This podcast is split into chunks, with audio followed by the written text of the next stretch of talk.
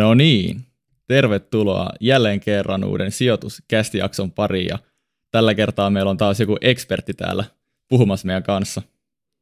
Kyllä, tervetuloa munkin puolesta. On hienoa saada asiantuntija puhumaan, eli tervetuloa Joonata Voltti. Kiva, kiitoksia paljon, paljon kun tota, pyysitte mukaan ja hienoa, että järjestätte tällaista ja teette tällaista selkeästi niin kuin omaa kiinnostuksen kohdettanne. Kehitätte tässä eteenpäin ja jaatte tätä kautta sitten myös muille, muille sitten vinkkejä ja oivalluksia, niin hienoa nähdä, että olette noin suhteellisen nuoresta iästä huolimatta rohkeasti lähteneet toteuttamaan tällaista visiotanne aina näissä ilo olla sitten mukana ja auttaa, auttaa muita myös vähän siinä samalla eteenpäin.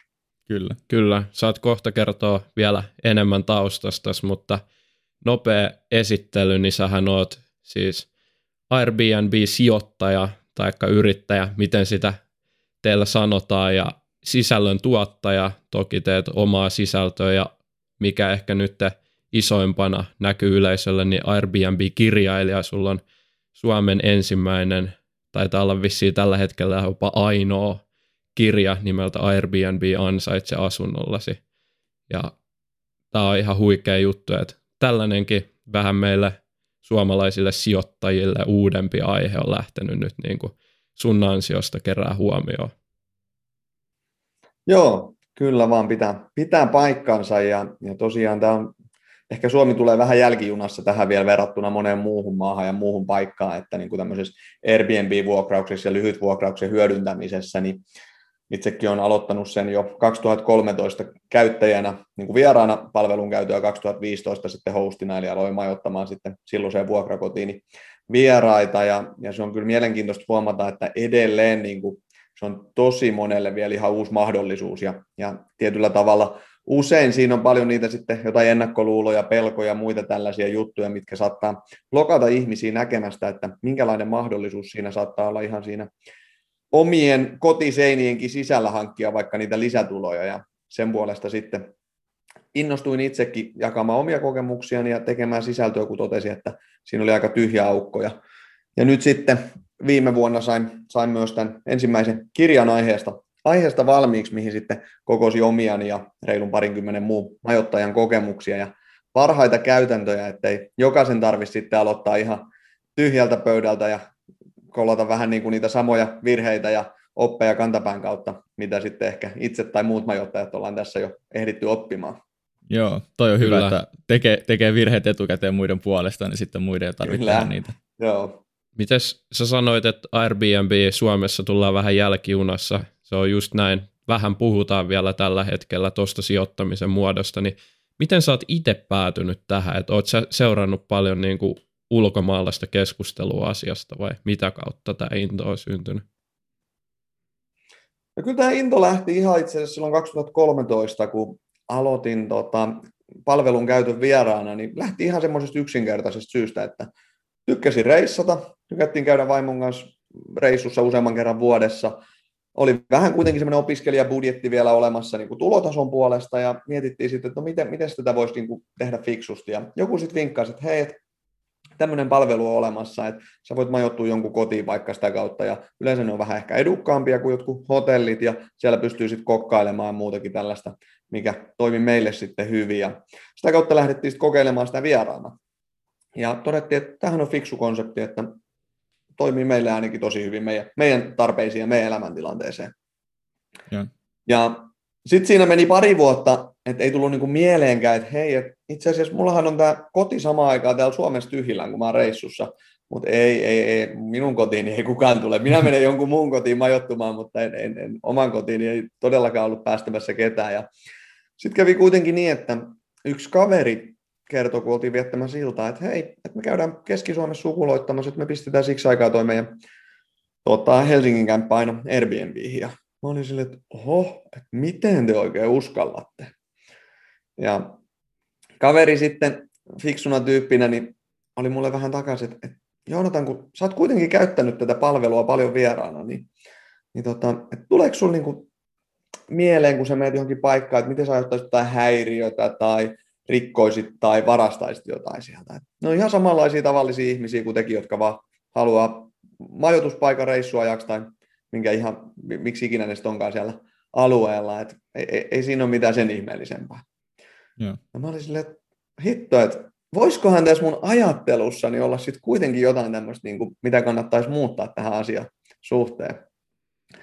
Ja sitten meni pari viikkoa, niin oltiin mökillä, mökillä sitten viikonloppuisin, se oli vielä kesäaikaa, ja todettiin, että no kokeillaan tätä. Sitten lähdettiin meidän silloisella asunnolla kokeilemaan viikonlopun ajaksi sitä, että no miltä se tuntuisi, jos joku majoittuisi sinne. Ja se tuntui oikein hyvältä, kun katsoi pankkitilille, että siitä sai se vajaa paristaa viikonlopusta, kun oli mökillä, kun se asunto olisi ollut muuten tyhjillä. Joo, aika kova siinä, niin kuin kattaa saunoilua aika hyvin. Joo, kyllä siinä, siinä sai jo muutama, muutaman tota, noin, niin koivuklapinkin sinne saunan pesään sillä, sillä hintaa. Et, et, tota, siitä se oikeastaan se innostus sitten lähti ja, ja, sitä kautta sitten kun huomasi, että ei hitto, että tähän on fiksu tapa hankkia lisätuloja, niin sitten äh, se oli vuokra-asunto, millä aluksi aloitettiin sitä jälleen vuokraamalla. Siinä täytyy sitten vaan katsoa, että sulla on se vuokraantaja lupa siihen hommaan.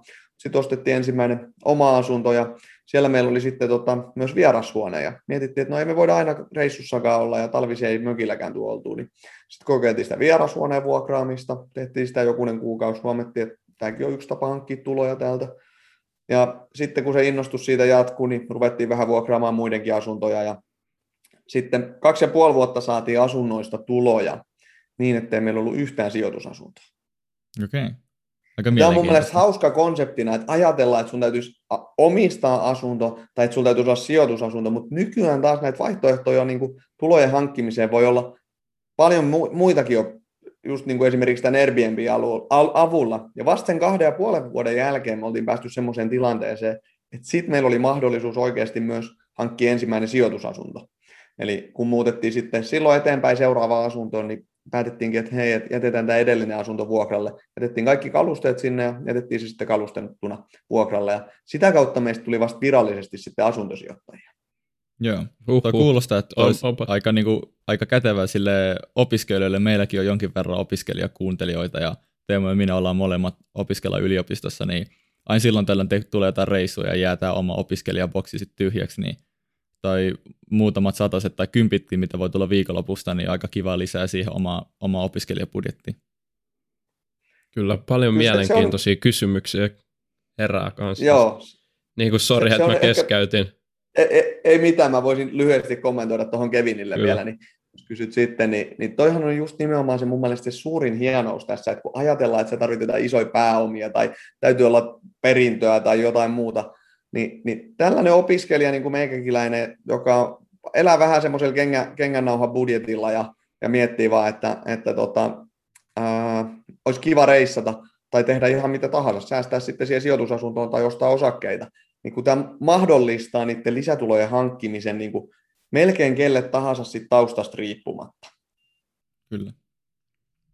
Kyllä, siis Mulla mul heräsi niin kuin monta kysymystä, mä oon sua Instagramissa seurannut, tai sijoituskästi seuraa, me ollaan molemmat siis katsottu sun postauksia, niin täällä on tullut muutamia, just sä oot esitellyt sun tota, kämppää, mitä sä oot vuokrannut eteenpäin, puhunut tästä, että kun itse lähtee lomalle, saa lisätuloja jne, nousee paljon hyviä kysymyksiä, niin onko sua, kun sä lähit tähän hommaan ja vuokrasit ihan ekaa kertaa sitä asuntoa, missä sä itse myös asut, se just se mökkiviikonlopun ajaksi, niin kuinka paljon silloin jännitti verrattuna siihen nykyiseen? Lukitsitko paljon vaatekomeroita ja muita vai olitko ihan rennosti?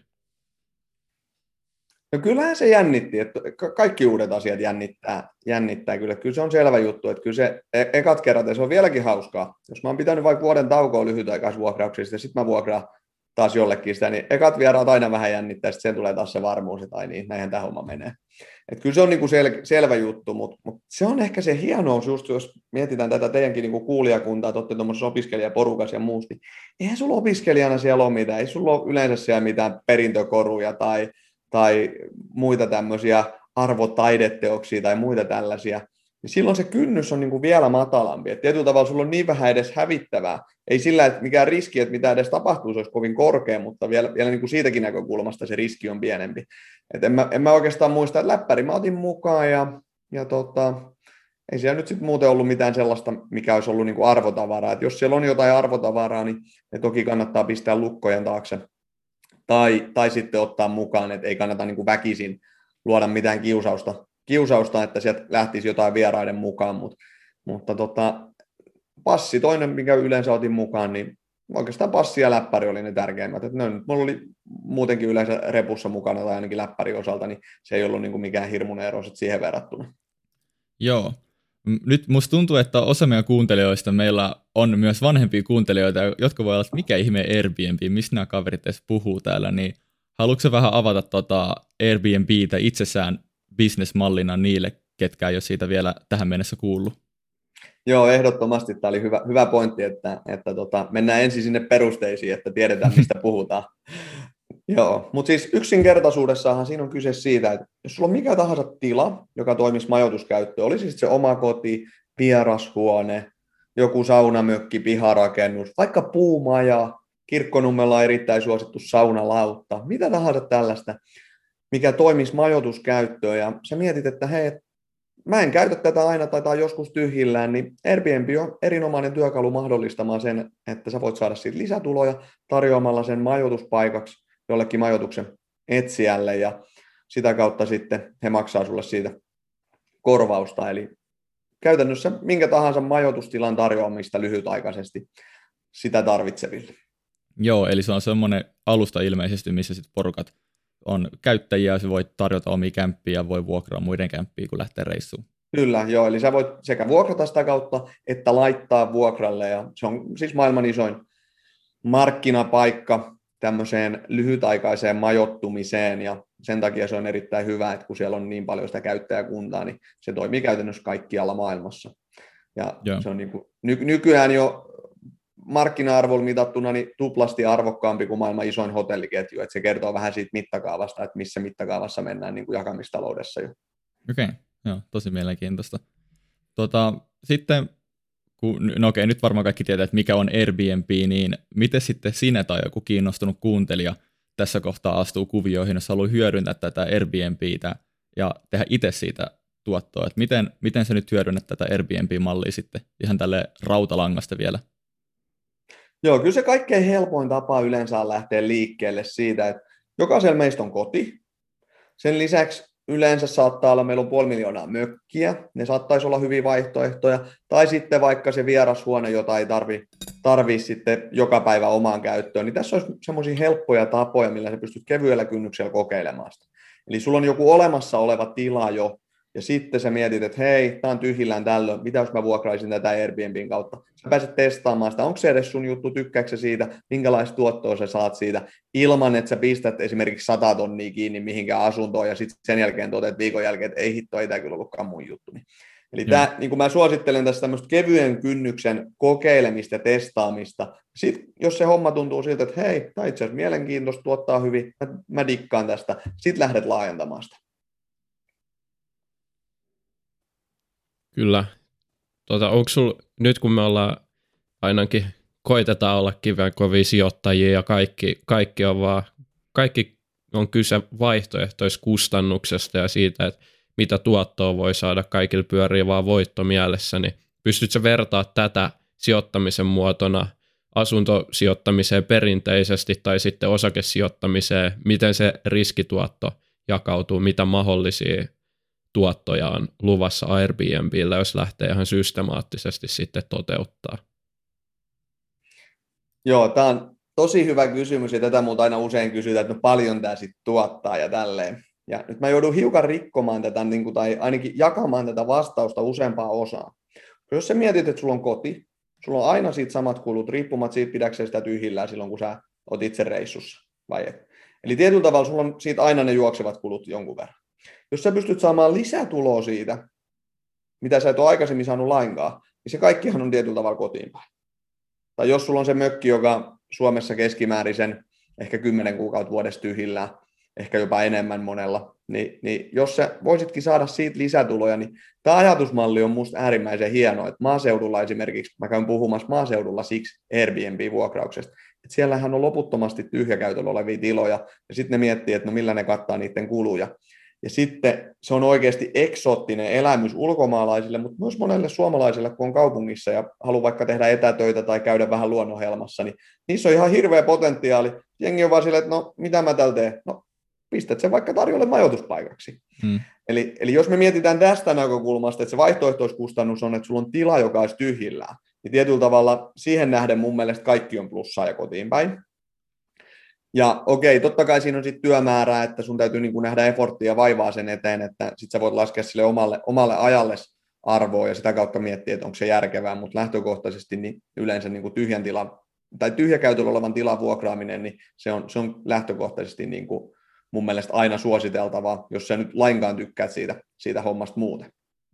Niin, tämähän ei ole pois niin kuin sunkaan muusta sijoittamisesta sitten, että periaatteessa Airbnb on varmasti aika helppo tehdä niin kuin ihan pienelläkin.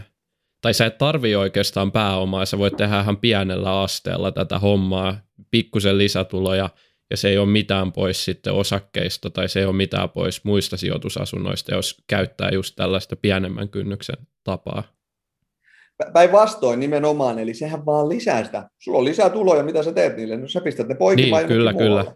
Eli, kyllä, eli, kyllä, eli nimenomaan ei, ei se ole missään nimessä niin kuin, Joo, ei, ei ole ainakaan missään nimessä, jos miettii asuntosijoittamista, niin se ehkä jollain tapaa sit syö sitä mahdollista pottia, millä sijoittaa osakkeisiin, mutta sitten Airbnb antaa tällaisen niin kuin, äh, mahdollisuuden tehdä ilman minkäänlaista alkupääomaa, jos sä vaan omistat sen niin kuin vierashuoneen tai mökin siellä ke, tota, Kyllä. jossain Tai jos sulla on asunnon omistaja, joka antaa luvan jälleen vuokra, vuokrata sitä sun vuokra-asuntoa, että haastattelin tämmöistä pariskuntaa Rovaniemellä mun kirjaa varten.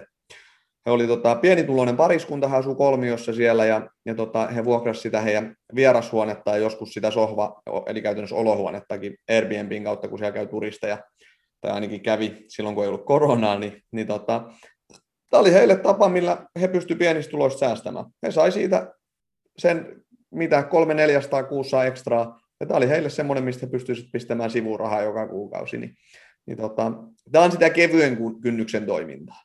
Yeah. Sitten taas, jos mennään sinne niin kuin asuntosijoittamisen puoleen, niin myös siellä tehdään mahdollisuuksia. Eli jos sä opit tämän homman, että miten sä toimit kalustettujen asuntojen kanssa, teet niiden kanssa, tai tarjoat sillä tavoin lisäarvoa majoituksen etsijöille, niin sä voit tarjota sitä lisäarvoa myös kotietsijöille. Jotkut vuokralaiset kaipaa valmista kotiin, ne haluaa vaikka työsuhdeasunnon, tulee Suomeen joksikin aikaa, mitä ikinä onkaan, niillä on joku työkeikka jossain. Tällä tavoin sä voit vaikka nostaa niiden sun ää, sijoitusasuntojen vuokratuottoa. Eli sitten me päästään taas siihen, että kun sulla on näitä tietyllä tavalla, sä pystyt lisäämään jotain arvoa siihen pelkkään tyhjän asunnon vuokraamiseen, niin sitten pystyt saamaan myös sitä kautta parempaa tuottoa siitä. Eli tämä on myös mahdollisuus vivuttaa niitä oppeja eteenpäin ja sitä kautta saada joissain tilanteissa jopa todella merkittävästi parempaa tuottoa kuin pelkän tyhjä asunnon vuokraamisesta. Joo. Entä sitten, kun jotkut meidän kuuntelijat nyt lähtee katsoa sinne tähtiä asti ja miettiä, että no, että mä alan ostaa näitä kiinteistöjä ja mä alan Airbnb vuokraa niitä, viedään tämä niin nextille levelille, niin miten tämä sitten eroaa siitä, että tekisi ihan perinteistä vuokraamista ja voiko tämä olla parempi vaihtoehto semmoiselle perinte- perinteiselle, että ostaa kiinteistöjä ja vähän niin kuin pitkäaikaisvuokraa niitä?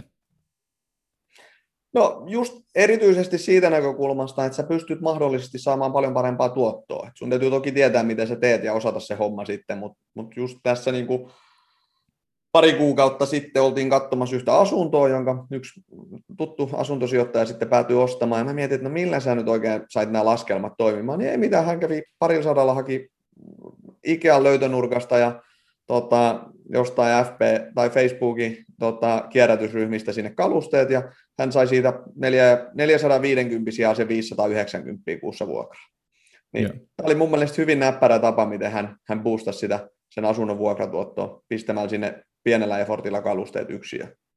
Mä itse teen niin. tätä Helsingin keskustassa puolestaan jossa normaalisti sä et saa mitään kassavirta positiivista, koska niiden asuntojen hinnat on sellaisia. Ja tämä on se tapa, millä mä muokkaan niitä mun asuntoja niin kassavirta positiivisiksi. Mä oon okay. tehnyt niistä premium-kohteita. Toi on tosi mielenkiintoista, että usein puhutaan, että tyyliin Helsinki ja toi PK-seutu, missä asuntojen tai kiinteistöjen arvot nousee, niin siellä ei ole hirveästi näitä kassavirta positiivisia vuokrakohteita, että ei kannata välttämättä ostaa kiinteistöä vuokra ainakaan sen kassavirran näkökulmasta. Mutta jos tuo Airbnb sitten mahdollistaa sen suuremman vuokratuoton, niin tämä on aika mielenkiintoista, että sitten saa kiinteistö, minkä arvo voi kasvaa, ja sitten saa sitä kassavirtaa siihen päälle. Nimenomaan, sitten sä pystyt saamaan ne kaikki rusinat kaikista pullista, mutta mm. tämä kuulostaa nyt tietenkin toki näin helpolta paperilla. Ensin sun täytyy opetella, että miten sitä hommaa tehdään, ja sitten sun täytyy miettiä, että miten sä tuot sinne lisäarvoa, että sä teet siitä kohteesta vaikka semmoisen kodin, että joku maksukykyinen ihminen on halukas maksamaan sulle reilua preemiota tyhjään asuntoon verrattuna. Mutta siis tämä on se, mitä mä itse teen, koska mä koin, että siinä mä pääsen soveltamaan kaikkea mun niin kuin oppejani, ja vaimo sattuu olemaan vielä niin kuin lisäksi sisustussuunnittelija, että se on meillä myös niin kuin, siinä mielessä niin kuin luontaisia kiinnostuksen kohteita. Ja, ja se, sen takia se on ollut meille se niin kuin paras kohde, tai par, sweet spotti, miten meidän kannattaa toimia. Joo, joo. Miten sitten, kun tämä perinteinen tyylihän on se, että jos on varaa ostaa se sijoitusasunto, sitä ruvetaan vuokraa, ne on tietysti pidempiä sopimuksia aina ja ää, ei ole todennäköisesti kalustettuja, mutta jos saatat tämän Airbnb-vaihtoehdon tähän, missä voit saada just sitä parempaa kassavirtaa vielä, niin onko sulla mitään karkeata arvioa siitä, että kun Airbnb-asukashan on sen pari päivää tai vaikka viikon tai kaksi viikkoa, mutta sitten se poistuu, niin kuinka usein sä tarvit saada onnistuneen myynnin, että sinne tulee uudet asukkaat esimerkiksi kuukaudessa, että riittääkö se, että siellä on kahtena viikonloppuna tai kolmena viikonloppuna joku asukas ja muuten sä et saa asukasta, niin riittääkö se jo siihen, että saa yhtä paljon tuottoa kuin sitten ihan perinteisellä jatkuvalla vuokralla? No, tämä tulee nyt oikeastaan taas siihen, että Airbnb-vuokraus on tietyllä tavalla se on jatkuvaa niin kuin sen kohteen hiomista eteenpäin niin, että miten sä erotut siellä, niin kuin, se on vähän niin kuin verkkokauppa, että miten ihmiset aina valitsee sen sun tuottajan, eli sen sun majoituksen versus ne muut vaihtoehdot siellä. Sen takia mä kirjoitin tuon kirjan, että kun siinä on niin kuin tietyt stepit, mitä seuraamalla sä pystyt niin kuin systemaattisesti koko aika niin nostamaan sitä sun kohteen kysyntää ja tekemään siitä houkuttelevamman. Ja sen takia niin tämä ei ole ilmainen lounas, jos sä haluat sitä tehdä hyvin. Et toki jos sulla on se joku tyhjä tila, niin se on nyt ihan se sama, vähän niin kuin, että jos sä teet sitä vasemmalla kädellä, sä saat siitä vaan vähän pienempää tuottoa, mutta jos sä teet sitä ammattimaisesti jatkuvasti, niin sitten kannattaa katsoa, että ne stepit on kunnossa, että miten sä saat siitä sen parhaan tuoton, jotta se sun täyttöaste ei ole se kaksi viikon loppuun viikon äh, kuukaudessa, vaan että jotta sulla on se täyttöaste jotain niin kuin vaikka 80-90 pinnaa kuussa. Joo. Ja tässä, tässä on vielä nyt sit paljon tämmöisiä omia nyanssejaan, että kun sä kysyt, että no riittääkö yksi viikonloppu kattamaan asunnon kulut, niin korkeassa sesongissa voi riittää. Just kesällä oli kolmen päivän vieras, joka maksoi kaksi jos majoittumisesta Turussa, ää, niin että mulle tuli siitä Airbnbin kulujen jälkeen reilu 750, ja se olisi ollut sen kaksi kuukauden vuokra.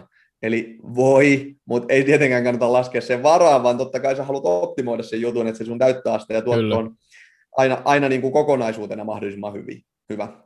Kyllä. Niin, tämä on hienoa. Tässä voi niin kuin oikeasti kehittyä tosi paljon ja ei ole, no jossain vaiheessa tulee aina katto, mutta ei tietyllä tapaa, se, se katto on aika kaukana, että tässä voi oikeasti niin kuin sillä taidolla ja kokemuksella saada sitten tosi hyvin lisätienestiä vielä vaikka äijän kirjoja lukemalla ja käy, käyttämällä näitä steppejä. Kyllä, se on just niin, ja se on, se on niin kuin mielenkiintoista, kun mä, mä tota, esimerkiksi analysoin tuossa mun kirjassani yhden niin kuin esimerkkikuukauden tuottoja Turussa. Ja mä katsoin, että kuinka paljon keskimääräinen kohde tuottaa versus se paras 10 prosenttia.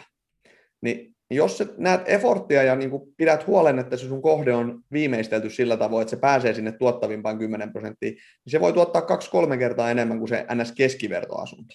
Niin tässä on just se, että sä pystyt tietyllä tavalla omalla toiminnalla tosi paljon vaikuttamaan siihen sun tuottoon.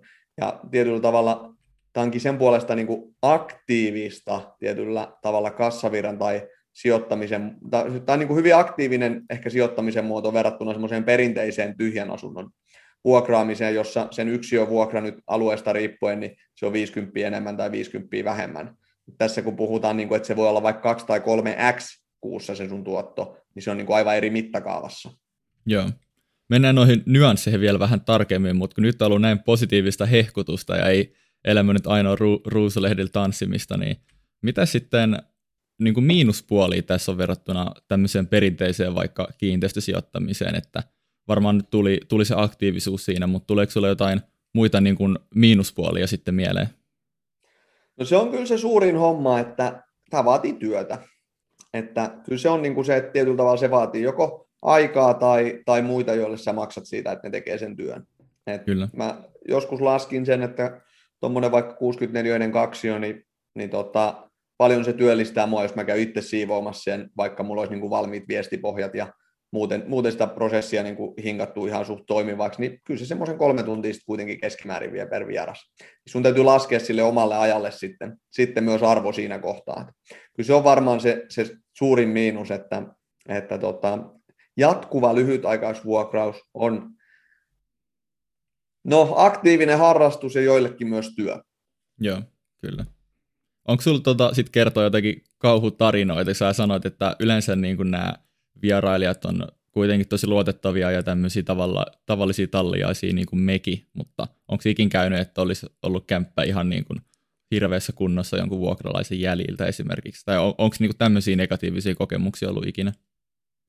Sun täytyy lukea tuota Iltalehden ja Iltasanomien kannet, niin kyllä se, sieltä varmaan joku löytää, että sinnehän okay. ne aina, aina päätyvät. Kaikki, oli kyse lyhyt- tai pitkäaikaisvuokrauksesta, niin ne kauhujen vuokralaiset.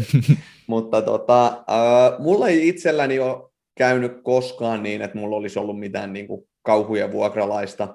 Ja siis okei, okay, totta kai joidenkin vuokralaisten jälkeen asunto voi olla likaisempi, tai jos siellä on vaikka oltu yhdeksän päivää, niin, niin siellä on vähän enemmän siivottavaa kuin jos siellä on joku yksittäinen henkilö majoittunut yhden yön, mutta se on niin kuin normaali, että se on niin kuin part of the game.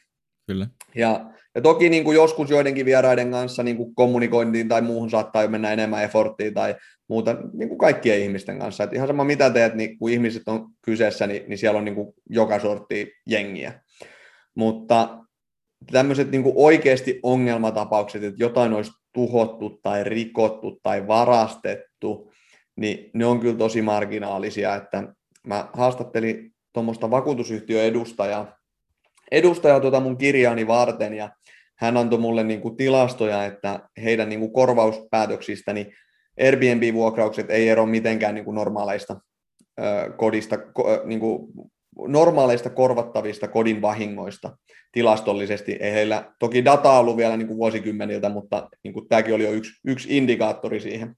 Joo, kyllä. Ja on se niin, että rapatessa roiskuu ja tota, tavallaan, että vaikka se ei ole minkään tietyn alan erikoisominaisuus, niin aina tulee semmoisia negatiivisiakin kokemuksia.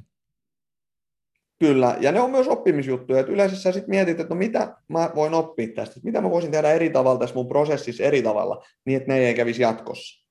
Ja mieluiten vielä niin, että sä opit etukäteen, että sä katsot, että okei, no mihin mun kannattaa kiinnittää huomioon, miten mun kannattaa toimia, mitä mun kannattaa ohjeistaa näille vieraille, jotta se majoittuminen on mahdollisimman sujuvaa ja siellä ei tule mitään semmoisia, niin kuin, että mut kun mä luulin ongelmia. Mm. Eli, eli tämäkin on taas niitä niin kuin tietyllä tavalla, että ne pystyy myös minimoimaan sillä omalla toiminnalla ja sillä pystyy niin, kuin niin paljon vaikuttamaan siihen, että kuinka todennäköistä on, että siellä tulee jotain ongelmia vastaan. Joo. Joo. Nyt kun me ollaan puhuttu ongelmista ja vähän tuosta niin kuin tietyllä tapaa kehittymisestä Airbnb-sijoittajana, niin mua, mua kiinnostaa tosi paljon tämä sun käytännön arki.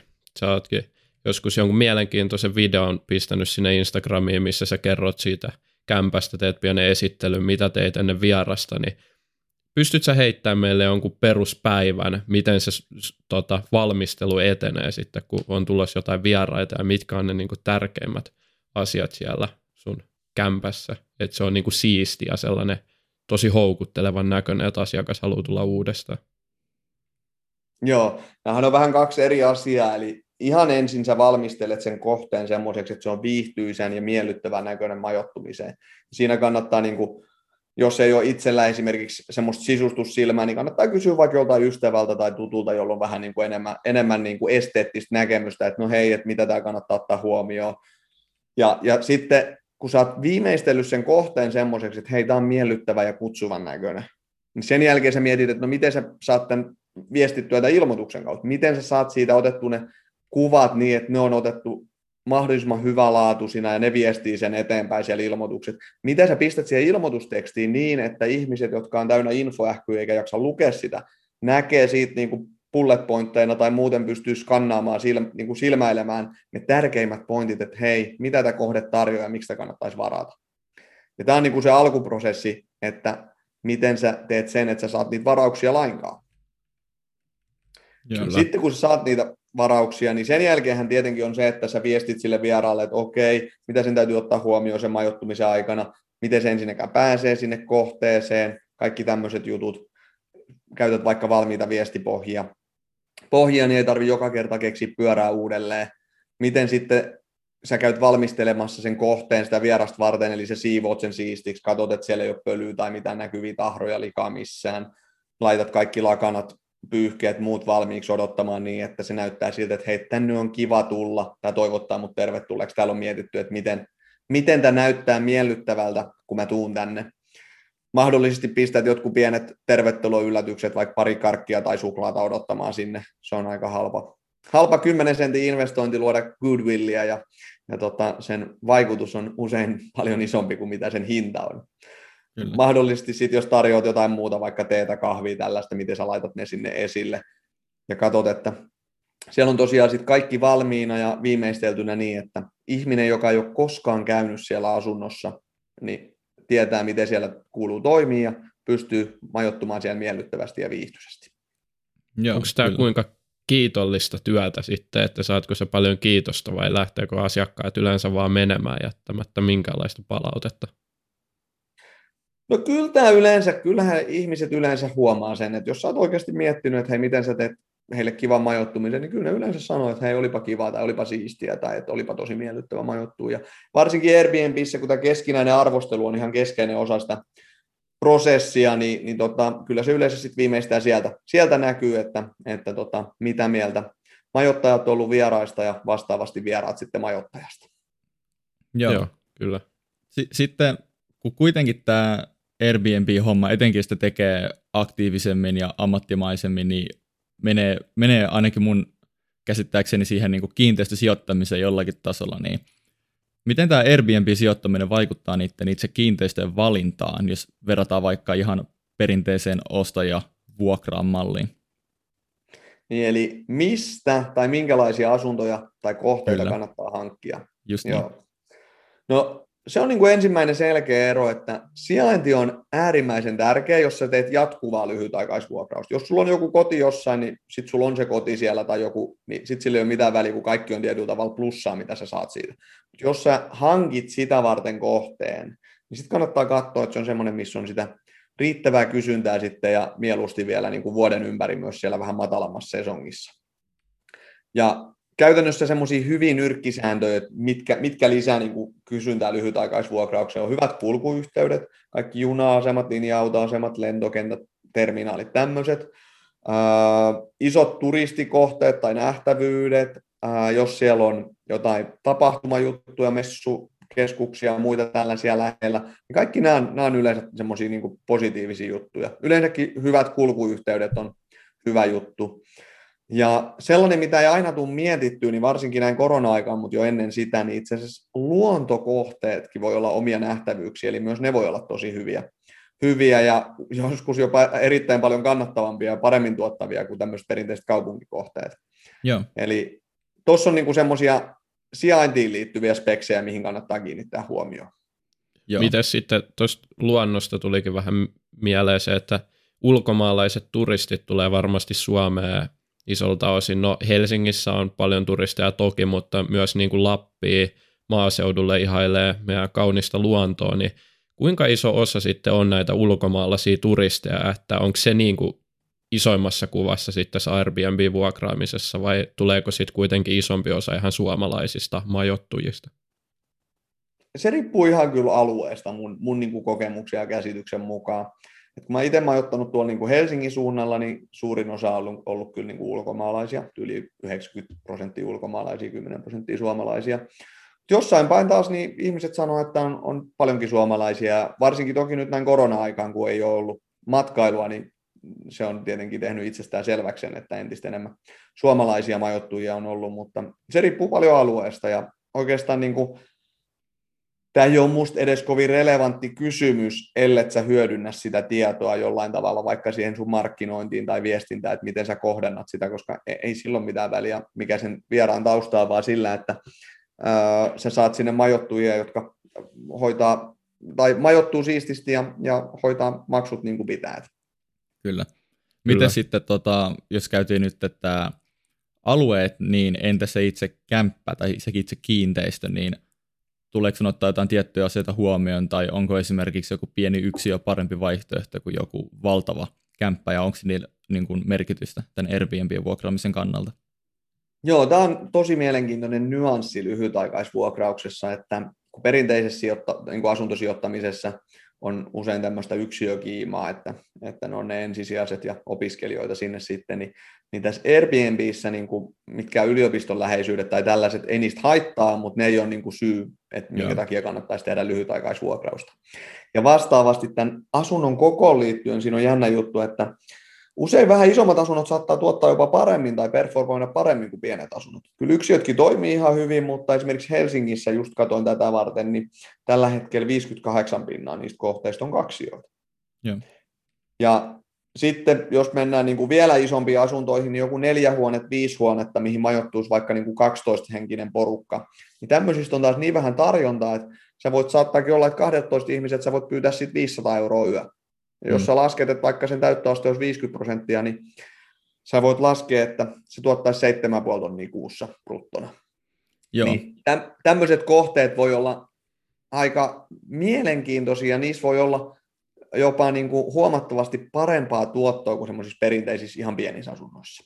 Joo, toi on kyllä mielenkiintoista. Me itse asiassa kerran lähdettiin kaveriporukalla rahaa reissulle, meitä taisi olla kahdeksan tyyppiä, niin me kanssa Airbnb ja se oli aika hyvän kokoinen tietenkin, koska kahdeksan ihmistä, niin se kuitenkin voi pyytää aika suurta vuokraa viikonlopusta, ja kun se jakaa kahdeksalle tai kymmenelle tai toista ihmiselle, niin se, tuli, se oli oikeasti ihan niin älyttömän halpa reissu meille, mutta varmaan se vuokran antaja sai tosi hyvät tuotot siitä viikonlopusta. Just, just näin, ja tämä on niin kuin tässä lyhytaikaisvuokrauksessa hyvä ymmärtää, että, että esimerkiksi kun mä vuokraan kaksi jo, niin eihän siellä pitkäaikaisesti asuisi kuin korkeintaan kaksi ihmistä.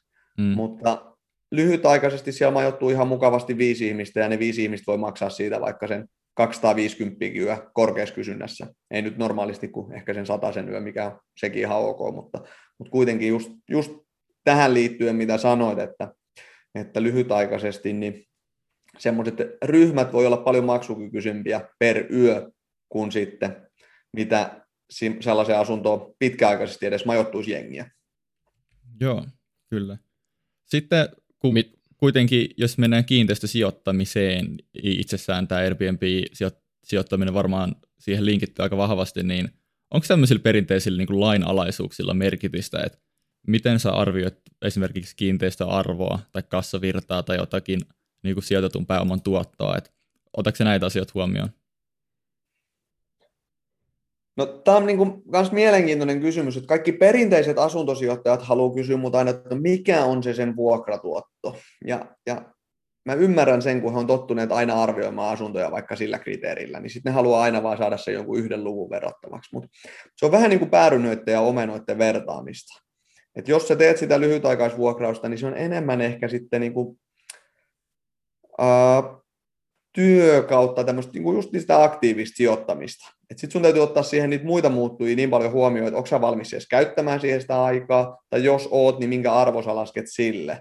Yeah. Mutta tota, jos, jos mennään niin kuin sijoittamisen, eli sen asunnon omistamisen näkökulmasta, niin mä, mä lähtisin itse purkaa sitä niin, että ensiksi mä katsoisin, että onko se asunto hyvä sijoitus, ihan niillä mun omilla niin kuin, omalla sijoitusstrategian niin kuin, mittareillani.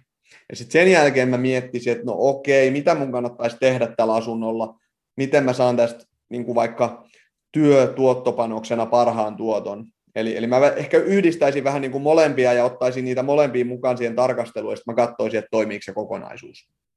Joo, kyllä. Toi on, toi on silleen tärkeä pointti, että mikäli se Airbnb-vuokraaminen ei syö niin paljon sitä omaa pääomaa, se ei ole pois mistään, vaan pikemminkin vaan pientä lisää, niin silloinhan sun ei edes tarvi käytännössä laskea sitä oman pääoman tuottoa, jos se on pelkkää plussaa sun mökkiviikon aikana, kun sä vuokraat sitä asuntoa. Et.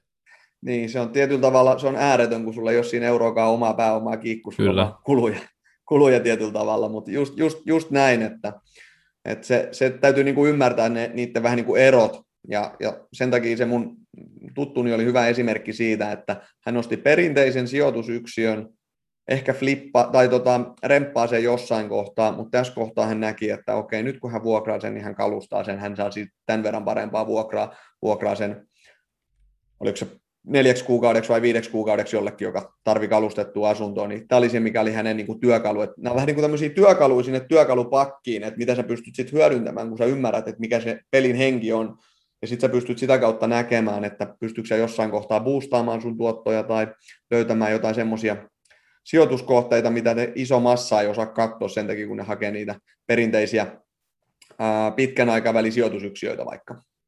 Joo, kyllä. Tota, Pystyykö tätä... Meillä on... Sano vaan Teemu. Niin, mä, mä olisin kysynyt, kysynyt, että pystyykö tätä ulkoistamaan tätä toimintaa, että äh, jos sä teet tätä isolla mittakaavalla, niin varmasti ainakin helpompaa, mutta onko järkevää esimerkiksi palkata sitten ihmisiä jossain vaiheessa tekemään tätä työtä sulle, että käy siellä siivoamassa, jos on sitten useampia sijoituskämppiä? Kyllä ehdottomasti se on, se on myös yksi tapa tehdä tätä. Ja muutenkin, kun se prosessi on semmoinen, että siinä on tietyt vaiheet siinä prosessissa, että mitä sä lähetät vieraalle missäkin vaiheessa ja mitä sä teet aina missä vaikka vaiheessa majoittumista ja sen vieraan lähdön jälkeen. Niin koko sen prosessin niin kuin miettiminen, siksi mä oon avannut tämän niin kuin vaihe vaiheet tuolta kirjassa, että mitä sun kannattaa tehdä joka vaiheessa sitä prosessia, siksi koska se toistuu, sanotaan sulla on 5-10 vierasta vaikka kuukaudesta tai majoittumista, niin se toistuu jokaisen kohdalla ihan samanlaisena. Niin tietyllä tavalla sen takia sun kannattaa aluksi jo miettiä se, että mikä se sun prosessi on, että mitä sä teet joka vaiheessa, että et sä joka kerta vähän niin kuin mietit pyörää uudelleen. Koska se on, se, se on niin kuin yksi tapa säästää sitä sun omaa eforttia ja vaivan näköä. Ja just esimerkkinä vaikka siivoukseen, että sulla on siivouksen tarkistuslista, mistä näet aina, että mitä sä teet joka kerta, kun sä meet sinne. Ja sitten kun sulla on se prosessi kunnossa, niin sitä voit alkaa miettiä, että no miten sä voit automatisoida sitä. Eli voiko esimerkiksi viestien lähetystä automatisoida sitä varten olemassa omia työkaluja, mitkä lähettää tietyn viestiä aina tietyssä kohtaa, vaikka majoittumista tai sitä ennen tai sen jälkeen. Niin tämä on yksi tapa säästää sitä sun aikaa. Yeah. Ja sitten se toinen tapa on se, että no entäs jos muut pyörittäisi sitä? Eli sulla on vaikka se siivoo ja sinne menee vaikka, jos sä viet sitä prosessia vähän pidemmälle, sillä menee automaattisesti tieto, koska siellä on vieras, koska se lähtee, milloin sinne täytyy mennä siivoamaan. Ja silloin se, sit sille on laitettu oma lista, minkä se käy läpi aina joka vieraan välissä, jotta se tekee ne oikeat asiat siellä, jotta se kohde on valmiina seuraaviin vieraan varten. Joo. Eli, eli tämä on vähän niin kuin tietyllä tavalla prosessin johtamista ja, ja oikeastaan enemmän, niin kuin, kun vaikka puhutaan Airbnb-sijoittamisesta, niin mietin, että tämä on enemmän yrittämistä ja se on tapa pyörittää liiketoimintaa, jossa ne kiinteistöt tai majoittaminen on se liiketoiminnan ala, kuin ehkä semmoinen niin asuntosijoittaminen, missä sä odotat passiivista tuloa ja teet kerran vuodessa tai kerran kolmessa vuodessa, kun vuokralainen vaihtuu, niin sinne asunnolle, asunnolle jotain. Joo, jos oikein tulkitsin, niin tämä on ilmeisesti siis aika niin kuin suurenkin tota, vähän niin kuin kokoon skaalattavissa tämä, että jos pystyy automatisoimaan ja ulkoistamaan ne asiat, niin toisin kuin, no kaikki kiinteistösijoittamiset sen pystyy, mutta tässä on varmaan kaikkia työkaluja ja prosesseja sitten, miten pystyy ulkoistamaan tätä ja sitten skaalaa aika isoonkin, kun niitä kiinteistöjä esimerkiksi sitten ajan kanssa kertyy. Kyllä, ja tässähän on just se, että se, mitä sun kannattaa alkuun tehdä, niin on käyttää siihen sen verran sitä omaa aikaa ja efforttia, että sä ymmärrät, että miten se prosessi menee. Eli käyt itse siivoamassa siellä ekat viisi kertaa, niin sitten sä näet, mihin sun täytyy kiinnittää vaikka huomioon. Se on vähän erilaista kuin perinteinen kodisiivoaminen, kun tämä enemmän kuin tämmöistä hotellisiivoamista, missä sun täytyy katsoa, että kaikki tarvikkeet on valmiina ja miten se ns, niin presentation, eli miten se, sen, ää, miten se paikka on mahdollisimman kutsuvan ja viihtyisen näköminen, kun se vieras tulee ja tämmöisiä asioita kiinnittää huomioon. Niin kun sä pyörität sitä itse majoitusprosessia ensin itse, niin sitten sä opit nämä nyanssit, että mitä, mitä sun täytyy, mihin sun täytyy kiinnittää huomioon. Ja sen jälkeen sä voit rakentaa paljon helpommin myös prosessin sen ympärille, jonka sä pystyt ulkoistamaan. Kyllä. Ja ehkä vielä huomiona tuohon skaalaamiseen, että kiinteistöbisnes on aika tämmöistä niin kuin pääomaintensiivistä.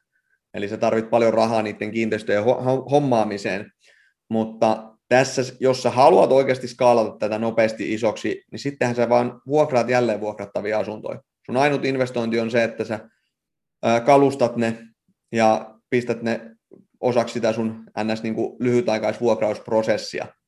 Ja tällä tavoin sä pystyt skaalaamaan se vaikka sanotaan satakin asuntoon suht niin kuin lyhyellä aikavälillä ilman mitään isoja omia pääomia. Joo, tota, semmoinen kysymys tuli mieleen, että kun tätä harjoittaa tällä lailla niin kuin yrittäjämäisesti ja vaikka jälleen vuokraa niitä omiin vuokrakämppiin, niin voiko nämä kulut, niin kuin esimerkiksi sun vuokra, vuokrakulut, sit vähentää siitä niin kuin, vähän niin kuin liikevoitosta? Joo, se on aina, aina riippumatta oikeastaan siitä, että millä tavoin sä edes teet sitä, niin tulon hankkimiskulut, sä pystyt yleensä aina vähentämään siitä sun saamasta tuotosta. Et yritystoiminnassa toki on vähän enemmän joustoa vielä niiden kulujen vähentämiseen, mutta myös ihan yksityishenkilönä, jos toimit. Jos sä ostat Joo. sinne jotain juttuja tarjolle niitä vieraita varten, niin sä voit sitten vähentää ne niistä sun saamista tuloista. Et se on ihan perusperiaate kyllä tässäkin hommassa. Kyllä. Meillä oli, tota, sitten... sano vaan Teemu. niin mä olisin kiinnostunut, että miten sitten siinä vaiheessa, kun ulkoistaa tätä, niin kai sieltä ainakin jotain kautta pystyy sitten vähän niin kuin palkkakulut vähentää myös siitä. Jos se on sitten liikevaihtoa, niin sä pystyt niin kuin vähentämään sen siitä tuloksesta, että ei tarvitse maksaa veroja koko, koko potista, kun maksaa kuitenkin sille siivoajalle siellä. Kyllä, se on ihan, ihan sama oikeastaan, että millä tavoin sulle niitä kuluja syntyy sen tulon hankkimisesta, mutta lähtökohtaisesti ne on, ne on kyllä vähennettävissä. Että se, on, se on siinä mielessä ihan niin kuin selkeä juttu, että ainoastaan siitä nettokatteesta sä maksat sitten sitä veroa. Kyllä. Joo, joo. Me, me puhuttiin kiinteistösijoittamisesta meidän aiemmassa jaksossa. Meillä oli Ville Valkonen täällä ja se kertoi aika mielenkiintoisesti eri niin kiinteistösijoittamistrategioista ja tämä Airbnb-sijoittaminen on huomattavasti uudempaa kuin perinteinen kiinteistösijoittaminen, niin onko tähän ehtinyt muodostua erilaisia strategioita, onko eri tapoja tehdä tätä Airbnb-sijoittamista? No paljon erilaisia tapoja on ainakin tehdä tätä. Et se sitten, että missä menee niin kuin Airbnb-sijoittamisen, harrastuksen, tämmöisen rajan, niin se on vähän nyt sitten ehkä makuasia. Hmm. Mutta, mutta kyllä paljon erilaisia tapoja on, että se kaikkein kevyin tapa on se, että sä vuokraat jotain sun vaikka omassa käytössä olevaa, olemassa olevaa tilaa, ja silloin mä oikeastaan kutsun sitä lisätulojen hankkimiseksi. Ja sitten toinen vaihtoehto on se, että sä hankit sitä varten niitä kohteita ja niitä vuokraat sitten, niin sitten se menee ehkä enemmän sinne niin kuin asuntosijoittamisen, ehkä jossain tapauksessa yrittämisen puolelle. Jossain tapauksessa se voi olla niin, että sä vain jälleen vuokraat, eli sä et omista itse niitä kiinteistöjä. No silloin se on mun mielestä selkeästi enemmän sitten niin kuin yrittämistä, että sä tietyllä tavalla hankit jotain, millä sä teet arvojalostusta ja sitä kautta sä saat tuottoa, niin silloin, silloin se on mun mielestä enemmän sit yrittämistä tai yrittäjänä toimimista. Ja sitten on ihan tämmöistä niin co-hostingia, että joku, jolla on kohteita, niin sä metkin ja hostaat niitä, otat siivun tuotteista tai tuotosta vaikka 30-50 pinnaa aika semmoinen normaali, mutta sä pyörität sitä prosessia. Niin se on, se on taas nyt taas yrittämistä, mutta tässä on niin kuin esimerkkejä siitä, että niin tapoja toimia ja tehdä tätä on tosi paljon. Ja sen takia niin kuin, tämä on mun mielestä ihan huikea työkalu. Et esimerkiksi mä en tee noista tällä hetkellä pääasiassa mitään muuta kuin sitä, että mä hyödynnän niitä Airbnbin oppeja kalustetun asunnon pitkäaikaiseen vuokraamiseen. Joo. Eli tietyllä tavalla niin kuin taas uusi nyanssi tähän peliin mukaan. Kyllä, ja noita varmaan muodostuu aika paljon lisää sit, kun tota, tulee uusia sijoittajia tai uusia Airbnb-sijoittajia, niin tämä on kuitenkin sen verran uusi, uusi juttu vielä, niin voin kuvitella, että 50 vuoden päästä voi olla aika paljon uusia kekseliä tapoja tehdä tämän rahaa. Just näin, ja teknologian kehityshän tätä on niin kuin pitkälti mahdollistanut. Että kyllähän niin kuin lyhytaikaisvuokrausta on tehty maailman sivu kaikissa niin kuin laskettelukeskuksissa ja muissa tällaisissa. Mutta sitä on tehty vähän nyky, nykyaikan, jos sitä nyt katsoo, miten sitä on tehty, niin se on ollut hyvin tämmöinen old fashioned way, miten se homma on pyörinyt siellä. Mutta siis teknologian kehittyminen ja se, että maailma muuttuu, niin se tuo just näitä uusia tapoja toimia ja mahdollistaa sitten vähän mielikuvitusta käyttämällä löytämään tämmöisiä uusia tulonlähteitä tai uusia tapoja saada perinteisistä sijoituksista parempaa tuottoa. Joo. Miten sitten tämän Airbnb-sijoittamisen syklisyys tai defensiivisyys, onko tässä havaittavissa selkeästi jotain syklisiä piirteitä, esimerkiksi kun mainitsit, että Helsingissäkin paljon ulkomaalaisia asukkaita, varmasti turisteja niin kuin pääsääntöisesti, niin onko jotkut turistikaudet tai muut tällaiset isossa roolissa sitten eri vuoden aikoina? Joo, ne on itse asiassa erittäin isossa roolissa sen niin kuin vuoden aikojen vaihtelun tai tuottovaihtelun kanssa eri kuukausina, varsinkin jos sulla on joku turistipaikka. Ehkä tämmöinen niin kuin selkein esimerkki vaikka Suomesta on Hanko, jossa katoin viime vuonna, että heinäkuussa asunnot tuotti keskimäärin seitsemän kertaa enemmän kuin tammikuussa. Eli, eli se on niin kuin aivan posketon. Mutta ihan niin kuin kaupungeissakin, jotka taas on vähän pienemmän vaihtelu, niin kuin joku Helsinki-Turku, niin se ero voi olla vaikka kaksi, kaksi ja puoli kertainen. Ja silti se on niin kuin tosi merkittävä. Yeah. Eli, eli tässä on niin kuin hauskaa, että se syklisyys tulee ensinnäkin vuodeaikojen mukaan, että se menee niin kuin, ää, tämmöisten niin kuin matkailusesonkien mukaan paljon, minkä lisäksi sitten vielä siinä on toinen syklisyyttä lisäävä tekijä, eli se itse kohde ja se, miten sä pyörität sitä. Niin kuin mä sanoin sitä, että se paras 10 prosenttia tuotti vaikka Turussa sen kaksi ja puoli kertaa enemmän kuin se mediaanikohde siellä. Niin sä pystyt, niin kuin, tässä on niin kuin kaksi tämmöistä muuttujaa päällekkäin, jotka vaikuttaa siihen tuottoon. Eli, eli sitä volatiliteettia ainakin löytyy, jos, jos sellaista sijoittajana kaipaa. Joo, mutta toi varmaan ero kuitenkin, jos miettii vaikka osakesijoittamista jotain syklisiä konepajoja, mitkä menee jonkun markkinatilanteen mukaan, niin markkinatilanteita on pitkällä juoksulla aika vaikea ennustaa, mutta lomasesongit on kaikkihan kalenterissa, ne on aika helppo ennustaa, niin tuo varmaan poikkeaa siitä, että vaikka on syklinen, niin syklit on aika ennustettavia, voisin kuvitella. Joo, toi on, toi on itse asiassa tosi hyvä pointti, että lähtökohtaisesti näin, toki koronat ja muut on semmoisia, mitä ei pysty edes tämmöisessä osata ennustamaan etukäteen, että ne toki sit mullistaa tätä niin kuin isossa kuvassa myös. Mutta kuitenkin niin kuin nä, nämä syklit, mitä mä mainitsin, eli tämä sesongit ja kohteiden väliset vaihtelut, niin ne on, ne on niin kuin ennakoitavissa semmoisia, mihin sä pystyt vaikuttamaan. Ja ne luo myös mahdollisuuksia, miten sä pystyt maksimoimaan sitä sun tuottoa. Esimerkiksi niin, että siellä hangossa, jos sulla on kohde, niin sä vuokraat sitä lyhytaikaisesti vaikka kesäkuusta elokuun loppuun, milloin on se kovin sesonki, ja sitten sä pistät sen pitkäaikaisesti vuokralle syyskuusta toukokuun loppuun määräaikaisella sopimuksella silleen, että se kattaa kulunsa tai jättää vähän vaan sinne viivaalle. Niin tämä on mm. yksi tapa, miten sä voit hyödyntää niitä syklejä niin, että sä parhaan tuoton parhaassa kysynnässä ja sitten muussa, muun ajan vuodesta, niin sä pääset vähän helpommalla ja otat siitä semmoista jatkuvaa varmaa pienempää, pienemmän katteen tuloa. Tämä oli mielenkiintoinen, kun mä ajattelin just kysyä tuosta, että onko se yleistä, että niin kuin yhdistelee Airbnb-sijoittamista niin kuin tämmöiseen tavalliseen, tai niin kuin Airbnb-vuokraamista tavalliseen vuokraamiseen, mutta sieltä se vähän niin kuin tuli. Joo, ja tämä on, tämä on siis kaikista, mitä isompi turistikohde, niin sitä paremmin toi, toi strategia taas toimii. Joo. Sä mainitsit ihan jakson alussa sitten tuosta esillepanosta, valokuvaamisesta ja muusta. Silloin kun mä etin Lappeenrannasta kämppää heti koulupaikan saamisen jälkeen, niin mä tein sellaisen huomioon, että valokuvat niin kuin ylipäätänsä, kun katso vuokrakämppiä, niin lähes poikkeuksetta oli todella laaduttomia, ihan niin kuin katastrofaalisia jopa. Mä uskaltaisin veikata, että Airbnbissäkin on niin kuin iso osa on oikeasti huonosti otettuja kuvia, ne menee ehkä enemmän tähän mediaaniin tai sitten sinne alle, mutta miten sä itse, kuinka sä varmaan valokuvaat aika niin kuin käytät siihen kuitenkin efforttia, että sulla on kunnon kamera ja se on varmaan isossa roolissa tässä hommassa. Se on jännä, että niin kuin me vieläkin eletään monella tapaa niin kuin kiinteistöbisneksessä siinä niin kuin parinkymmenen vuoden takaisessa maailmassa, että me ei ymmärretä sitä, että se fiilis, se mikä mielikuva sä luot sille katsojalle, olit sä niin kuin vuokraamassa tai myymässä sitä asuntoa, niin sillä on niin paljon isompi merkitys. Ja, ja tämä on niin tämmöinen ilmainen lounas edelleen monella tapaa asuntobisneksessä, että jos sä osaat kiinnittää huomioon siihen, että miten sä teet siitä sen kutsuvan näköisen siitä sun asunnosta, vaikka sä vaan vuokraisit sitä pitkäaikaisesti, niin sä pystyt kyllä erottumaan sieltä joukosta. Mä oon tehnyt siis tämän saman huomioon useita kertoja ja oikeastaan vasta Buu LKV 2015, kun ne alkoi niin kuin myymään asuntoja stylattuna. Ja nykyään, mitä ne on, Suomen kolmanneksi suuri tota, asunnon välittäjä. Siinä on, niin kuin, siinä on niin kuin ollut hyvä niin kuin alan suunnannäyttäjä ja mullistaja tähän niin kuin myyntiä, tai tämmöiseen asunnon myyntimarkkinaan.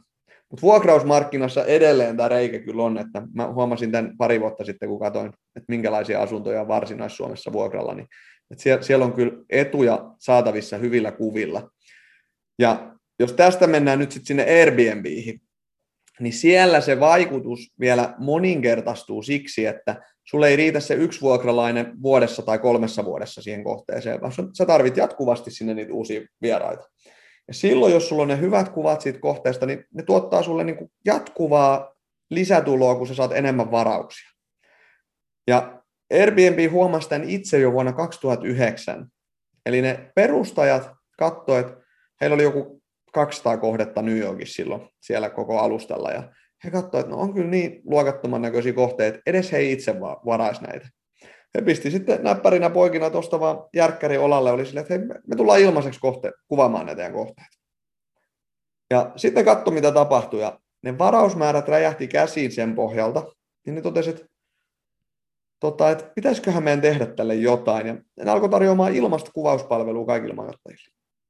Ja mulla on käynyt neljäs eri asunnossa Airbnbin kautta ilmainen ammattikuva ja sen takia, että kun ne kohteen kuvat on parempia, niin ne saa niin paljon enemmän varauksia, että Airbnb saa paljon enemmän tuottoa myös niin kuin palvelun tarjoaja. Joo, toi on ihan älyttömän mielenkiintoista. En ole ikin kuullutkaan, että on tuommoinen palvelu tai mahdollisuus, että sitten ne ottaa, tulee sulle ottamaan niin kuin ammattimaisia kuvia. Joo, se ei ole kaikissa Joo. kaupungeissa ja nyt korona-aikaan sitä ei ole ollut, mutta sillä ei ole mitään väliä, saat sen ilmaiseksi tai ei, niin 150 maksaa, mä nyt viimeiset asunnot käyttänyt silleen, että öö, mä tilaan sinne ammattikuvaajan, ja se on kyllä paras investointi niin kuin asuntobisneksessä, niin kuin tuottavin, minkä, minkä voi tehdä, että maksaa sen 150 jollekin siitä, että se ottaa siitä oikeasti hyvännäköiset kuvat. Joo, siinä on varmaan roikunnossa, jos niin kuin miettii siinä on sijoittajan kyllä, näkökulmassa. Siinä on, siinä on kyllä semmoiset prosentit, että ei kehtaa ääneen sanoa. Joo, kyllä.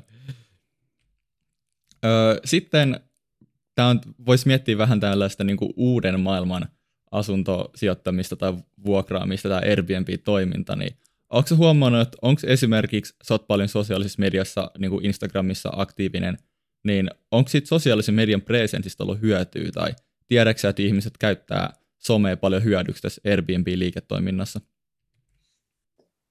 No mulla ei itse ole henkilökohtaisesti, että todennäköisesti mun vieraani ei tiedä edes, että, että tota, kuka mä olen. Hmm. Mutta kyllähän se markkinointiin toimii, varsinkin jos sulla on joku hieno kohde, mistä tulee jotain tunnelmallisia kuvia tai tällaisia, niin, niin se on ihan fiksu markkinointikanava. Sulla on vaikka joku Villa Natural tai joku hmm. muu tämmöinen, mistä sä otat kuvia sieltä, sulla on joku porealle tai takkatuli tai vaikka joutsenet ui siinä edessä ja postailet niitä sinne ig niin kyllä siis tota, jos, jos siellä on sit, sitä kautta löytyy seuraajia, niin mä uskon, että toi on kyllä ihan hyvä tapa, tapa hankkia sinne niitä varauksia. Että ehkä niin kuin hyvä esimerkki on toi semmoinen saunalautta just tuossa Kirkkonummella, mikä on huikean kaunis paikassa ja just siinä niin kuin veden päällä, kun se tosiaan on lautta, niin sieltähän saa loputtomasti hyvännäköisiä kuvia ympäri vuoden, mitä jengi sitten laikkailee tuolla netin puolella, niin tuommoisen voi olla ihan järkevä just vaikka perustaa sille kohteelle oma tili. Joo. Mutta ite, itselläni ei ole ollut oikeastaan niin kuin tarvetta tai kiinnostustakaan tuohon, että, että tota, ää, mä oon keskittynyt optimoimaan sen homman siellä Airbnbin päässä niin hyvin, että sitä kysyntää ja varauksia riittää. Joo, kyllä. Sitten ja sä mainitsit sitten... pistejärjestelmästä. Tota, aikaisemmin tämän jakson aikana, niin miten, miten tätä pistejärjestelmää voi hyödyntää, vai onko se vaan semmoinen, että tavallaan ne antaa semmoiset pisteet, mitä ne antaa, vai onko jotain, miten se käytät tätä it, niin kuin hyväksi tätä pistejärjestelmää? Niin puhut nyt arvosteluista ilmeisesti. Niin, kyllä. Joo. No se oikeastaan, jos tämä olisi yksi helppo ratkaisu, niin kaikki tekisi sen, mutta se, se tulee sitten koko jutusta, että sä tiedät, mitä sä teet, sä oot miettinyt sen prosessin niin, että se on selkeä sille majoittajalle, tarjot sille miellyttävän majoituskokemuksen, riippumatta siitä edes, että minkälainen se sun kohde on, että, että se vastaa odotuksia, olisi sitten vierashuone tai vaikka joku vaatimattomampi mökki, niin sillä tavoin, että se majoittaja tietää, mitä, mitä tuleman pitää ja miten siellä pystyy mukavasti sitten yöpymään, niin, niin kyllä tämä on niin kuin se tärkein tapa, millä sä saat niitä hyviä, vara, äh, hyviä arvosteluja sit myös niiltä majoittajilta. Ja Ja tämä on siitä, siitä tärkeä asia, tai mihin kannattaa kiinnittää huomiota, että mitä parempia kokemuksia sä tarjot niille vieraille, sitä parempia arvosteluja sä saat, sitä enemmän sä saat näkyvyyttä siellä Airbnbin hakutuloksissa, sitä enemmän sä saat varauksia ja sitä kautta tilipussi kasvaa enemmän. Eli, eli tämä on taas tämmöinen niin sijoitus siihen tuottoon, että mitä parempia kokemuksia sä tarjoat, niin sitä enemmän sä saat myös tuottoa. Joo, kyllä. Nykymaailmassa korostuu, kun tämä on niin helppo puhelimelta tsekkaa ihan mitä vaan, niin ihan perus, kun itsekin tulee käytyä syömässä joskus jossain ravintolassa, niin en mä oikeastaan mene enää en, ennen kuin on katsonut arvost, arvostelut, niin varmaan todella tärkeä just se asiakaskokemus sen jatkuvan tulon kannalta, että on vaan pakko näyttää myös niin kuin hyvältä siellä arvosteluissa, kun ihmiset kuitenkin osaa digitaalisessa maailmassa käydä niitä lukemassa. Kyllä, se on, se on niin kuin hyvä juttu, että se myös karsii sit niin kuin jyvät akanoista, että jos siellä joku homma on ihan persillä, niin yeah. sitten se yleensä sieltä droppaa aika nopsaan pois, että tämähän on niin kuin kaikkien etu, että on läpinäkyvyyttä, ja tätä kautta me saadaan niin kuin varmuutta ja selkeyttä siihen, että mitä odottaa ihan puolia ja toisin, että, että kyllä toi, toi on just noin, ja toi on mun mielestä pelkästään positiivinen asia. Joo, ja toi on mun mielestä hyvä, että se kannustaa semmoiseen lisäarvon luontiin, mikä mun mielestä kaikessa yrittäjätoiminnassa on se niin kuin ykkösjuttu. Ja se on mun mielestä tosi kiva myös, että ei pelkästään ne vuokralaiset arvostele sua, mutta sä voit arvostella ne vuokralaiset, eli tavallaan Kyllä. se on niin kuin semmoinen molemminpuolinen tilanne. Se, se on just näin, ja tämä on niin kuin hieno huomata, että tuommoisetkin nuoret kollit kuin te, että teillä on niin kuin sisäänrakennettu näitä ajatus, että hei, miten mä voin luoda jotain lisäarvoa, luoda jotain kivaa. Siitähän tulee ensinnäkin itsellekin hauska, niin kuin hyvä mieli, kun keksii jotain, että hei, tällä tavoin mä voin luoda tästä vähän kivemman, tai vaikka tämmöisistä suklaista vieraat näyttää tykkäävän, tai mitä ikinä se onkaan, kirjoitat jonkun kortin sinne käsiin, tai whatever ikinä keksitkään, niin niin Tämä on niin kuin mun mielestä kuin mindsettinä niin hyvä kaikkeen tekemiseen. Et kun nykyään maailmassa kaikki on niin läpinäkyvää, että et ihan sama mitä sä teet elämässä, niin se perävalotaku on sellainen, että sä voit tehdä sen kerran tai ehkä kaksi, mutta sitten sen jälkeen, sen jälkeen niin sun kanssa ei haluta tehdä enää yhtään mitään. Niin tämä on niin kuin siisti nähdä, että tämä on niin kuin nykyään niin kuin nuoremmalla väellä sisäänrakennettuna mindsettinä, että ihan sama mitä teette, niin kannattaa aina tehdä se niin kuin parhaansa ja ja ottaa huomioon se, että miten sä voisit tuoda jotain niin kuin positiivista siihen pöytään. Oli kyse sitten majoittamisesta, normaalista työelämästä, yrittämisestä, mistä tahansa. Niin, Joo. kyllä. Siis jokainenhan pystyy tehdä sen perustyön, niin kuin ns. selviytyä siitä, mutta sitten just tässä, kun erotellaan jyvä takanoista, niin, niin Airbnb mä, ää, tota, piireissä kuin sitten ihan osakesijoittamisessa työelämässä, niin se lisäarvon luominen siihen, miten sä näytät työnantajallekin siellä töissä, että sä tuot asiakkaita sinne, myyt enemmän kuin sen vaan, mitä asiakas on tullut hakemaan, niin sehän on niin kuin ihan no-brainer tavallaan, että siihen kannattaa keskittyä, koska se, se on just se niin kuin ydin siinä hommassa ja kehittymisessä. Kyllä, mm. että miten sä voit palvella sitä ehkä enemmän kuin mitä se edes itse oli osannut odottaa tai, tai toivoa Just, just näin. Ja lisäarvosanana ehkä näin kauppistaustaisena alkaa olla vähän tämmöinen jargon sana mulle, mutta se on, se on hyvä, hyvä sana kyllä niin kuitenkin kuvaamaan sitä, että jos se mindsetti on se, että miten sä voit tehdä vähän enemmän, vähän paremmin, niin se on niin kuin hyvä mindsetti yleensä aika ihan mihin tahansa tekemiseen. Että kyllä, kyllä ne sitten pitkällä aikavälillä niin ne, ne rupeaa erottumaan se, että jos aina, aina tekee sen hiukan paremmin kuin mitä, mitä edes tarvisi, niin kyllä se sitten rupeaa näkymään ja sana kiirimään. Kyllä, Kyllä. ehdottomasti. Ja tässäkin varmaan tota, sä oot tullut, tänne meidän vieraaksi, niin oot tuottanut ihan älyttömästi sitä lisäarvoa, vaikka jos se nyt on hyvä, hyvä sana tähän tilanteeseen, niin Kyllä. meidän kuuntelijoille. Meille ainakin.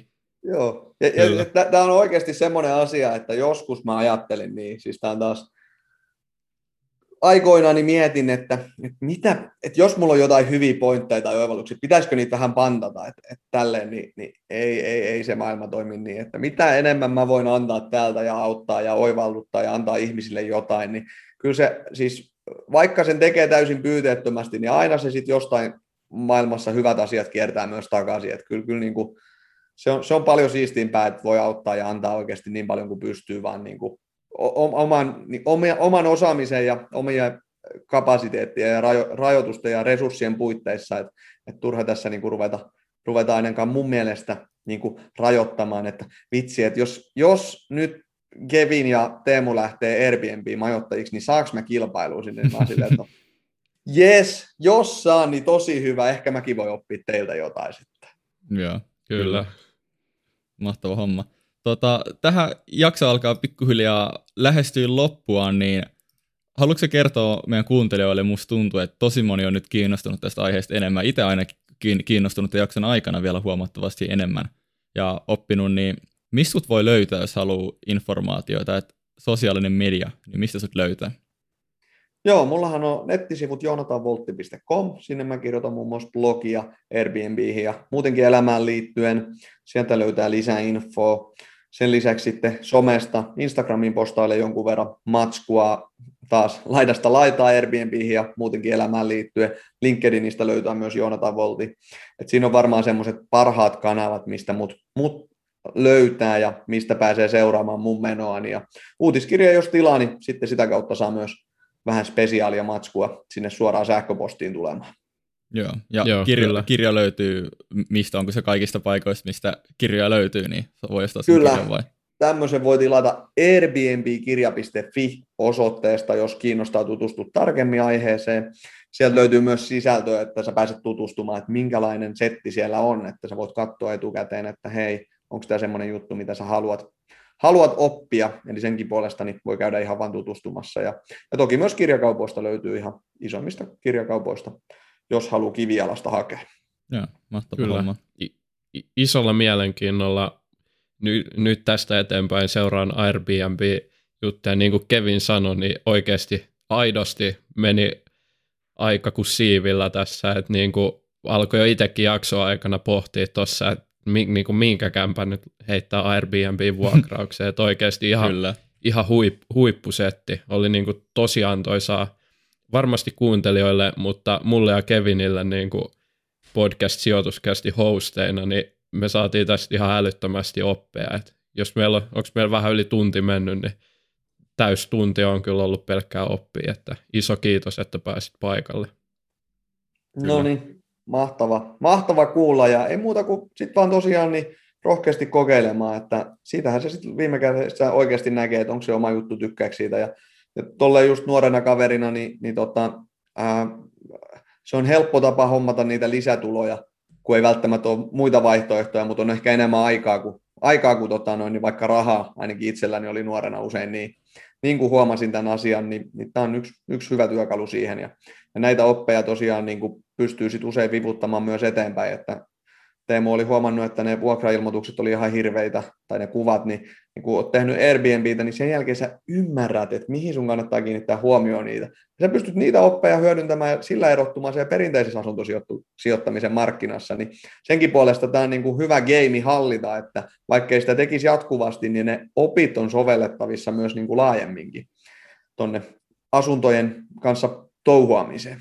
Joo, kyllä. kyllä. Mutta vielä kerran kiitos ihan älyttömästi, että tulit tänne sivistämään meitä tämmöisestä vähän ehkä niche-sijoitustavasta, ettei puhuta joka päivä pelkästään osakepoiminnasta. Tosi siistiä, että opitaan välillä jotain uutta. No niin, hei, kiitos paljon, kun sain olla mukana ja mahtavaa, että saitte tästä uusia ajatuksia, oivelluksia, niin ei muuta kuin oikein paljon tsemppiä teille viikkoon. Joo, kiitos Joo. samoin. Ja kiitos kaikille so, kuuntelijoille ja me nähdään ja kuullaan ensi kerralla. Kyllä. Näin tehdään. Ennen, Moikka. Tässä vi- moi moi. Viikko aikaa vielä kuuntelijoilla kuunnella, ei kun lu- lukasta kirjaa ennen meidän seuraava jakso. Kyllä. No niin, hyvä. Just näin. Yes, ensi kertaa. Morjes. Moro.